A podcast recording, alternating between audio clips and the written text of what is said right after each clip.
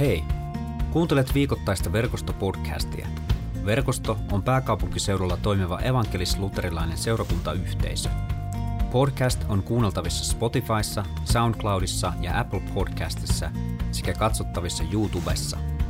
Lisää tietoa verkostosta löydät osoitteesta verkosto.net. Hyviä kuunteluhetkiä.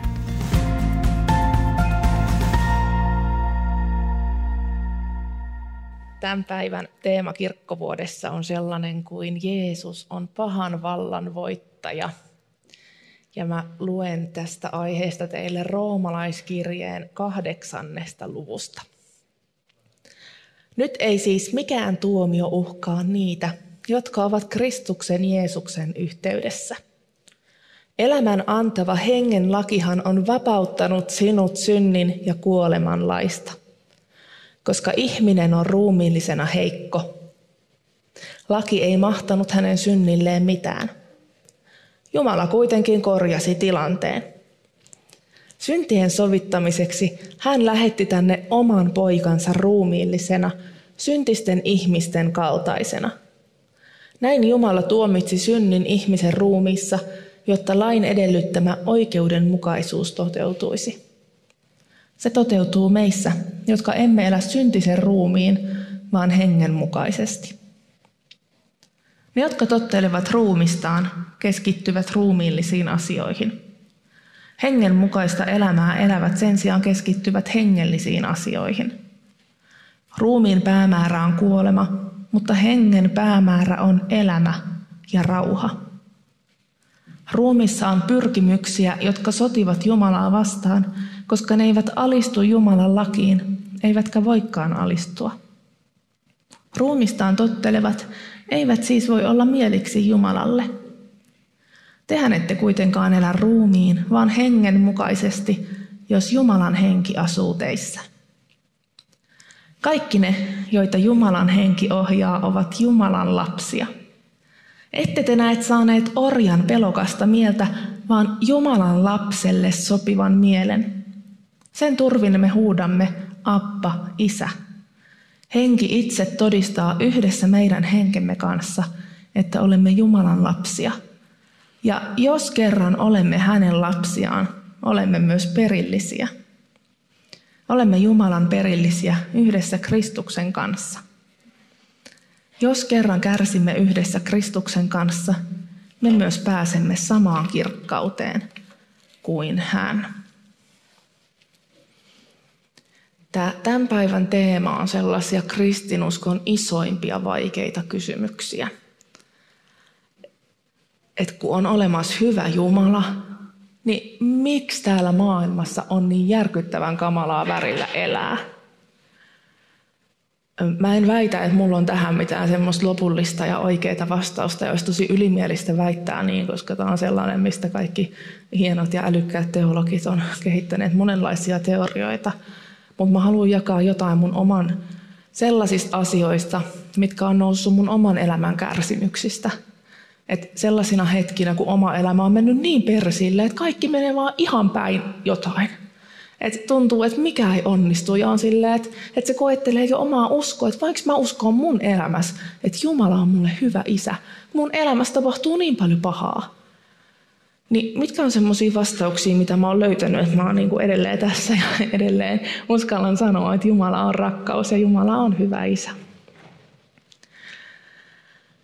Ja vaikeatahan tässä on se, että ei pelkästään meitä kohtaan niin kuin kärsimystä ulkopuolelta. Että ei ole pelkästään niin, että sitä pahaa tulee ulkopuolelta, vaan se paha on myös meidän sisällä. Kun mä tarkastelen, välillä uskallan tarkastella sisintä, niin mä näen siellä niin paljon semmoista ihan kökköä.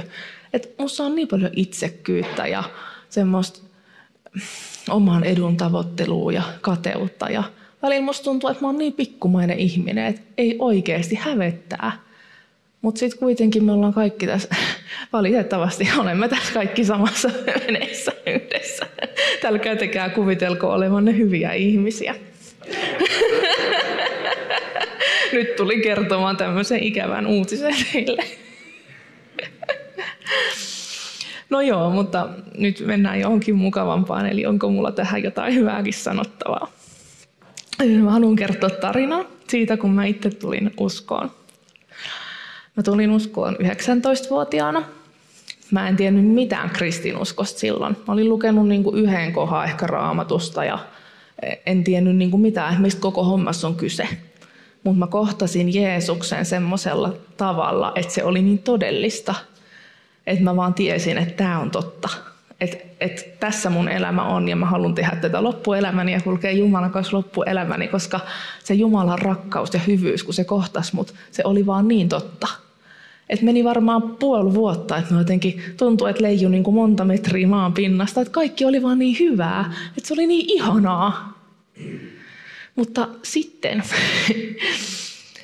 sitten kävi niin, että mä en löytänyt itselleni seurakuntaa, en tiedä oliko se hyvä vai huono asia, enkä saanut hirveästi opetusta, niin mä aloin itse sitten miettimään, että no mitähän tämä nyt sitten on, kun mä oon kristitty, että mitä mun pitäisi elää.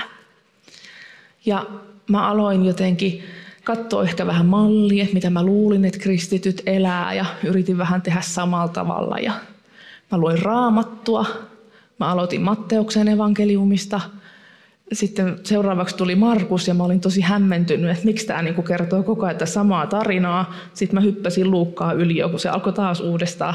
Mutta tota, no. Ja kun mä luin sitä Matteusta, niin mä jotenkin ajattelin, mä ymmärsin sen ihan väärin. Mä luulin, että mun pitäisi niinku itse pystyy elämään tälleen. Et siellä oli vaikka sellaisia kohtia, niin kuin, että, että mene ja myy kaikki omaisuutesi köyhille. Ja mä olin ihan pulassa, että mitä mä nyt teen, että pitääkö mun tälleenkin tehdä. Ja kyllä mä niin kuin kokeilin kaikkea turhaa ja vähän niin kuin semmoistakin myin, mitä en olisi halunnut myydä. Mutta ei sekään niin kuin sit ihan riittänyt. Ja jossain vaiheessa mä sitten totesin, että, että en mä tiedä, että haluanko mä tätä sittenkään. Että ei tää niin kuin, en mä pysty elämään näin kyllä sitä niin kuin jonkin aikaa pysty yrittämään, mutta sitten niin uudestaan, että mä en pystynyt tähän. Mä en pystynyt muuttamaan itseäni.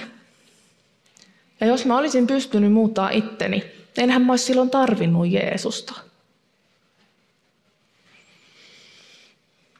Itsensä muuttaminen on tosi vaikeaa. Ehkä jopa melkein mahdotonta. Silti se on niin kuin varmaan isoimpia haluja, mitä ihmiset haluaa jotenkin saada. Että mä haluaisin olla parempi ihminen. Sillä tehdään ihan hirveästi rahaakin. On kaikenlaisia painonvartioita, laihutuskursseja, osta tämmöinen kuntokuuri, tuu tänne mindfulness-ryhmään, susta tulee parempi ihminen, seuraa tätä kymmenen kohdan ohjelmaa. Niitä on ihan valtavasti. Ja niillä tehdään paljon rahaa siksi, että ne ei toimi kovin hyvin, koska ihmiset tulee niihin uudestaan ja uudestaan. Että jos ne toimis, tarvitsisi mennä painonvartioihin kerran, ja sitten mä olisin aina laiha. Mutta sekään ei niin ole tapahtunut vielä toistaiseksi. tai siis mä en ole löytänyt oikeat kurssia. Ja varmaan tämä on semmoinen, että jokainen meistä on kokenut tämän. Että me ollaan yritetty olla parempia ihmisiä. Että sitä aina päättää, että no niin, nyt mä en tänään nalkuta mun puolisolle. Nyt tänään mä en huuda aamulla mun lapsille, kun me taas ollaan myöhässä ja se johtuu yleensä musta. Ja, tai että nyt mä oikeasti lopetan sen, nyt mä en syö enää kuuden jälkeen, mä en syö suklaata. Mä jaksan sitä yleensä kaksi päivää ja sitten se on taas siinä. Tämä maailman vastaus muutokseen on tämä, että yritä enemmän, yritä enemmän. Kyllä se vielä pystyt, yritä enemmän. Mutta Jumalan vastaus on ihan päinvastainen.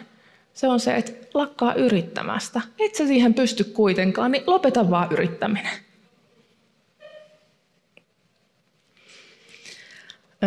Raamatun alussa kerrotaan jotain siitä, että miksi maailmassa on pahaa. Mennään sinne ihan alkuun. Siellä oli tämä paratiisi, Jotkut uskoo, että se oli todellinen paikka, jotkut uskoo, että on enemmän hengellinen metafora ihmisen kehityksestä.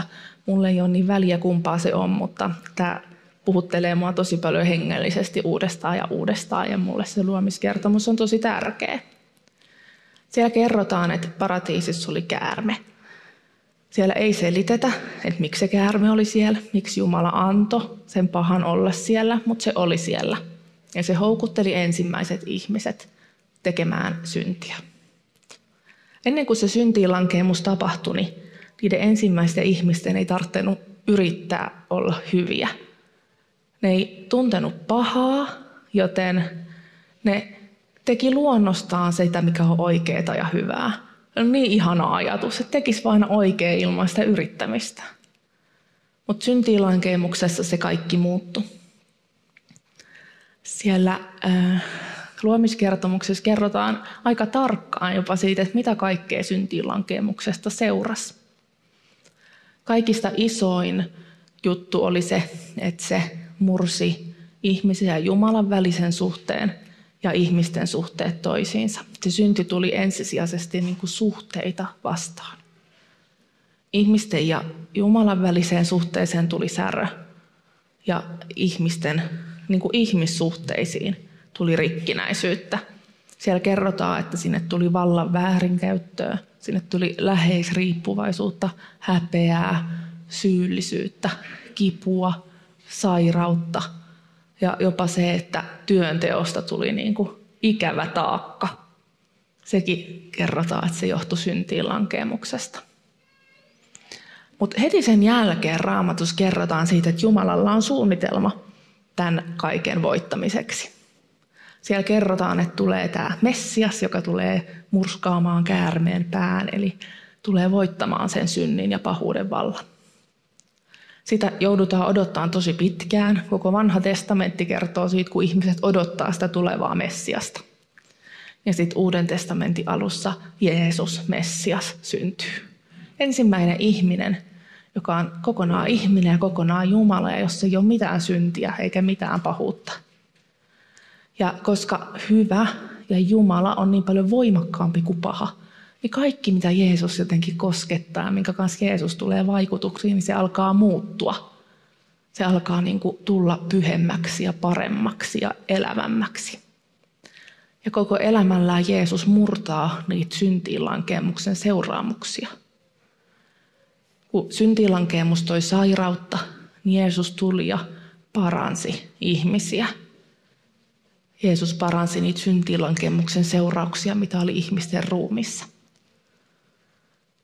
Jeesus tuli opettamaan, että miten me voidaan elää rakkaudesta käsin toistemme kanssa.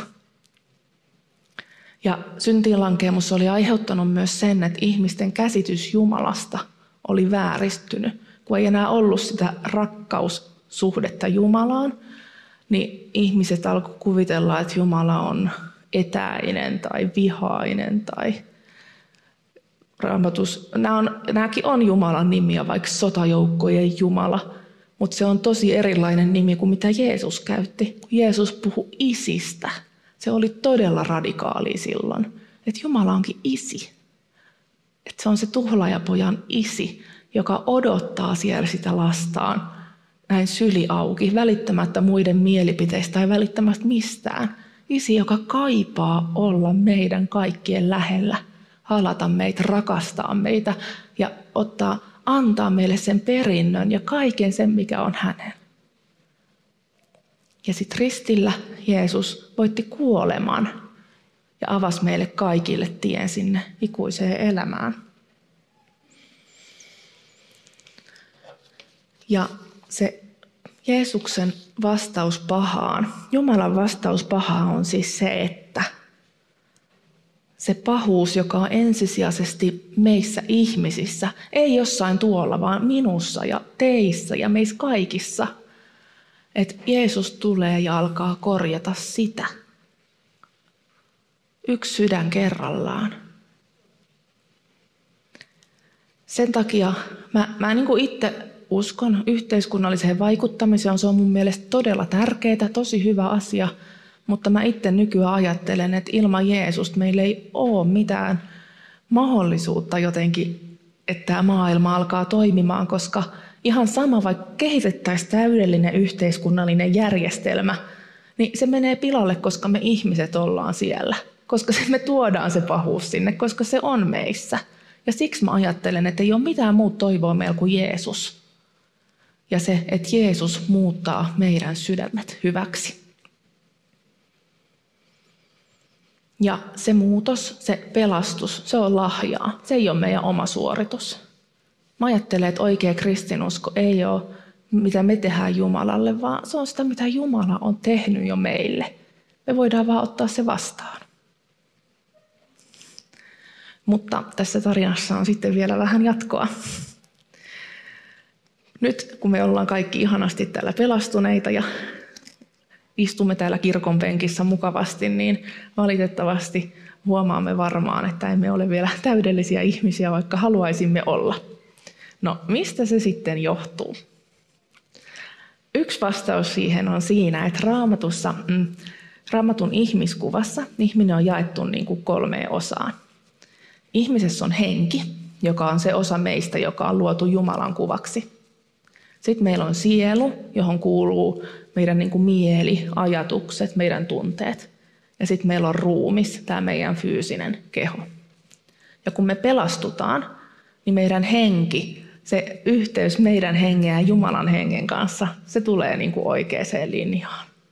Ja se on siinä, eikä me voida niin kuin mokata sitä mitenkään. Eikä siinä ole mitään, että meidän pitäisi yrittää tehdä yhtään mitään enempää. Pelastus on siinä. Ja kun me ollaan pelastuneita, niin ei me oikeasti tarvitse. Ei me voida tehdä mitään, että Jumala rakastaisi meitä enempää. Eikä me voida tehdä mitään, että Jumala rakastaisi meitä vähempää, koska Jumala on rakkaus. Mutta mä ainakin itse tiedän itsestäni, että mä en halua jäädä tällaiseksi. Et se on mua varten ja mun rakkaita ihmisiä varten, että mä haluan muuttua. Mä haluan, että myös ne mun ajattelumallit ja mun reagointitavat ja ne mun tunteet ja mun aggressiot ja traumat ja kaikki tämä. Että mä haluan, että kaikki se alkaa myös asettua linjaan Jumalan kanssa, jotta mä en olisi semmoinen, mikä se olisi nätti sana, ikävä ihminen mun läheisille. Tätä prosessia, kun me aletaan sitten niin kuin tulla linjaa Jumalan kanssa ja kohti Kristuksen kaltaisuutta, niin kuin Raamatussa sanotaan, että meidän kaikkien tarkoitus tulla sellaisiksi kuin Jeesus oli, niin sitä kutsutaan pyhitykseksi. Siitä puhutaan luterilaisessa kirkossa aika vähän. Ehkä osittain siksi, että sillä on vähän semmoinen huono kaiku, koska joskus se on ymmärretty väärin mun mielestä. Et jos se pyhitys ymmärretään sitten, että se on nyt sitä, kun sä oot pelastunut, mutta nyt sun pitäisi kuitenkin käyttäytyä niin kuin kunnollinen kristitty käyttäytyy. Niin se ei ole hyvä uutinen. Se on aika huono uutinen ja ihmiset ei halua ottaa sellaista vastaan. Ja se on myös semmoinen, että jos me yritetään niin kuin itse olla semmoisia, mitä me ajatellaan, että kunnollisen kristityn pitäisi olla, niin sit voi tulla semmoista niin kuin tekopyhyyttä. Että me esitetään parempaa kuin me ollaan. Et me tullaan kirkon penkkiin nätisti pukeutuneena ja perhe on siinä nätisti ja lapset, jos käyttäytyy huonosti, ne tietää, että kotona ne ei saa enää pelata viikkoa Xboxilla. Ja sitten kun me mennään kotiin, niin me ollaankin ihan hirveitä meidän läheisille. Tämä on myös semmoinen syy, miksi mä oon nähnyt, että monet ihmiset jotenkin luopuu kristinuskosta, jos ne näkee, että se, mitä esitetään, niin se ei oikeasti ole totta. Mulla on moni sellaisia ystäviä, jotka on nyt aikuisia, jotka on kasvanut kristityskodissa, jossa on ollut vaikka sellaista, että vanhemmat on vaikka jopa seurakunnan työntekijöitä ja tosi arvostettuja siellä seurakunnassa. Mutta sitten kun mennään kotiin, niin siellä isä hakkaakin äitiä. Niin ne lapset näkee, että ei toi ole totta, toi on pelkkää valetta. Ja kuka nyt sellaista haluaisi? Eikä ne halua olla missään tekemisissä kristinuskon kanssa sen jälkeen. Mun mielestä oikea pyhitys ei ole sitä, että me yritetään itse olla kunnollisia ihmisiä. Mä itse asiassa ajattelen, että se, että me yritetään niin esittää kunnollista ihmistä, on este sille, että Jumala pääsee tekemään sitä työtä meissä. Mun mielestä meidän kaikkien pitäisi lopettaa nyt se esittäminen. Pitäisi lopettaa se kunnollisen kristityn semmoinen larppaaminen. Jos me ei tulla Jumalan eteen semmoisina kuin me oikeasti ollaan ja niin kuin nöyrinä ja vaan jotenkin antautuneena, niin Jumala ei pääse tekemään sitä työtä meissä, koska Jumala ei tee sitä väkisin. Niin kauan kuin sä pärjäät, ajattelet pärjääväs itse, niin sä et pyydä apua Jumalalta. Tosi monet meistä on tullut jossain vaiheessa siihen kohtaan elämässä, kun huomaa, että ei tämä toimi enää, että mun on pakko pyytää apua. Ja sitten se oikea niin parantuminen ja pyhittyminen alkaa. Ja jos et ole vielä tullut siihen kohtaan, niin lopeta ennen kuin tuut, että sä voit jo nyt luovuttaa ja lopettaa sen yrittämisen. Ja tulla vaan Jumalan läsnäoloa ja siihen rakkauteen. Mä ajattelen, että pyhitys on niin kuin luovuttamista ja antautumista. Sitä, että me jotenkin tullaan Jumalan eteen kaiken sen kakan kanssa, mitä me niin kuin kannetaan meidän sisällä. Kaiken sen pahuuden ja rikkinäisyyden ja traumojen ja kivun kanssa. Kaikkien niiden taakkojen kanssa. Että me voidaan olla niin kuin rehellisenä Jumalan edessä.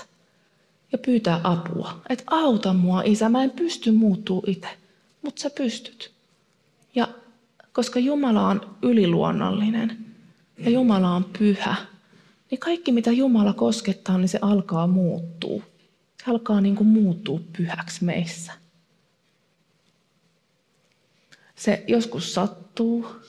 Mulle isoin opetus, isoimpia ja vaikeimpia asioita on ollut opetella sitä, että sit kun sattuu ja niitä asioita, että Jumala näyttää mulle jonkun kipeän asian, että mä en sitten vaan jotenkin pakene sitä, vaan mä sanon Jumalalle, että on mun kanssa tässä kivussa. Koska kyllä Jumala on, ja Jumala auttaa meidät siitä läpi. Raamatussa sanotaan, että totuus tekee meidät vapaaksi. Tekee meidät vapaaksi, kun me ollaan jotenkin totuudellisia siinä Jumalan edessä. Joskus sitä voi tehdä myös toisten kanssa. Jos on semmoinen pienryhmä vaikka, jossa pystyy niin kuin rehellisesti kertoon, kuka on ja mitä käy läpi, ja tulee sitten yhdessä Jumalan läsnäolo, niin sellainen on ihan valtava lahja, jos sellaisen löytää. Tai joku ihminen, joku yksikin ystävä, jonka kanssa voit olla rehellisesti sitä, mitä sä oot, että voitte rukoilla yhdessä. Mutta sä voit myös itse vaan jotenkin tulla siihen Jumalan rakastavaan läsnäoloon. Etsiä sitä jotenkin. Että mitä pyhä henki haluaa tehdä. Mitä se isän rakkaus haluaa tänään mussa tehdä. Ja parhaimmillaan sitten jonain päivänä huomaa, että hei, hei nyt mä en enää toimikaan tällä tavalla. Tämä ei tarkoita sitä, ettäkö, etteikö kannattaisi hakea apua myös muuten. Mä oon ehdottomasti sitä mieltä, että kannattaa puhua asioistaan toisille ihmisille ja jos on haasteita oman mielen kanssa, niin hakekaa apua mielellään heti huomisaamuna, jos ette vielä ole hakeneet. Vähän niin kuin, että jos on jalkapoikkikin, niin soitetaan ambulanssi ja sitten rukoillaan myös. Niin jos on mielen kanssa haasteita, niin suosittelen hakemaan apua ja myös rukoilemaan. Mun mielestä se on semmoinen tosi hyvä kombinaatio. Mitä sitten Jumala haluaa meille? Meistä kaikista on tarkoitus tulla jotenkin Kristuksen kaltaisia. Se kuulostaa ihanalta. Ehkä se tarkoittaa sitä, että Jumalan rakkaus saa niin kuin meissä niin paljon tilaa. Koska Jumala on rakkaus. Jeesus on myös Jumalan rakkautta täynnä. Mekin voidaan jotenkin ottaa vastaan sitä Jumalan rakkautta niin, että se alkaa virtaamaan meistä muihin. Ja toinen, mistä raamatus sanotaan, että meistä on tarkoitus tulla lapsen kaltaisia. Musta on aina ihanaa katsoa pieniä vauvoja. Mä ajattelen, että mulla on varmaan kaikki Jumalan silmissä semmoisia pieniä vauvoja. Että ei me pystytä tekemään mitään. Et pieni vauva, niin sen ei ta, kukaan ei odota siltä mitään. Et ei sen tarvitse tehdä mitään, että sitä rakastettaisiin. Sitä vaan rakastetaan. Ja heti kun tulee jotain ongelmaa, niin se saa itkeä. Se saa niin kuin kertoa sen. Samalla tavalla mekin saadaan aina tulla Jumalan luokse, niin kuin se pieni vauva, ja olla vaan siinä sylissä ottaa vastaan sitä rakkautta ja lohtua ja olla silleen, ää, ää, auta mua. se on ihan parasta, kun siinä saa olla. Niin ehkä me kaikki voitaisiin nyt tulla siihen. Tuu pyhä henki. Tuu ja avaa meidän sydämet. Ottaa vastaan sitä isän rakkautta isän lohdutusta, isän hyvyyttä. Täytä meitä, täytä meitä kokonaan, ympäröi meidät isän rakkaudella, joka ylittää kaiken ymmärryksen. Mä rukoilen, että jokaiselle meistä siitä rakkaudesta saisi tulla niin käsin kosketeltavan todellista, että se ei ole joku sana tai käsite, vaan että se on totta. Että se on se todellisuus, jos me saadaan elää. Ja vaikka sä et tuntisi sitä nyt, niin se on jo se todellisuus, jossa sä elät. Jumalan rakkaus on just tässä, just nyt sua varten. Tunnetaanpa me sitä tai ei. Mä pyydän, että siinä rakkauden valokeilassa tuo meissä esiin sitä semmoista kuonaa. Semmoista kuonaa, mitä sä haluat puhdistaa. Ja pese meitä puhtaaksi.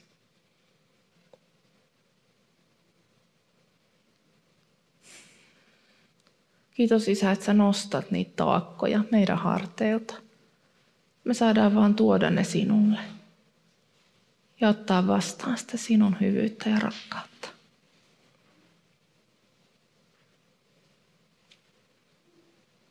Kiitos Isä sun äärettömästä rakkaudesta meitä kohtaan.